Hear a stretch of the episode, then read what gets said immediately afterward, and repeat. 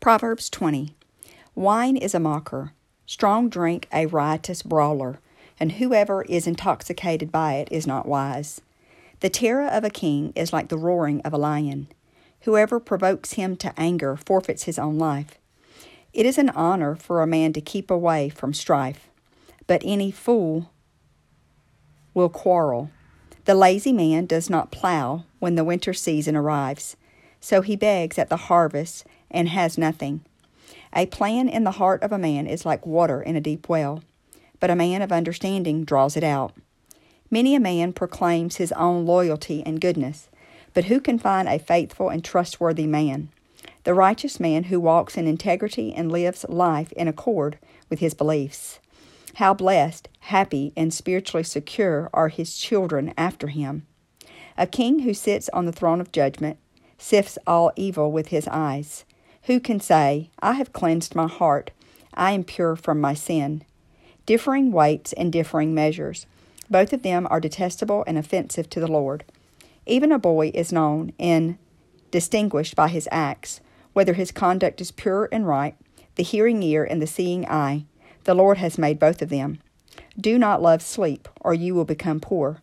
Open your eyes, and you will be satisfied with bread. It is worthless, it is worthless, says the buyer. But when he goes his way, then he boasts, There is gold and abundance of pearls. But the lips of knowledge are a vessel of preciousness. Take the clothes of one who is surety for a stranger, and hold him in pledge for foreigners. Food gained by deceit is sweet to a man, but afterward his mouth will be filled with gravel. Plans are established by counsel, so make war with wise guidance. He who goes about as a gossip reveals secrets. Therefore, do not associate with a gossip.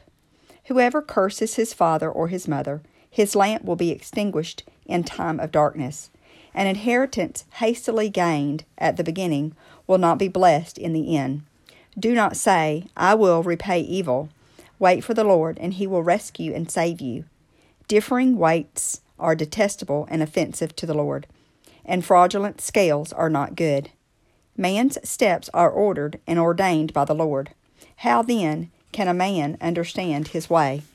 It is a trap for a man to speak a vow or consecration and say rashly, It is holy, and afterward consider it. A wise king sifts out the wicked and drives the wheel over them. The spirit of a man is the lamp of the Lord, searching and examining all of the innermost parts of his being. Loyalty and mercy, truth and faithfulness protect the king, and he upholds his throne by loving kindness. The glory of young men is their physical strength, and the honor of aged men is their gray headedness. Blows that wound cleanse away evil, and strokes reach to the innermost parts.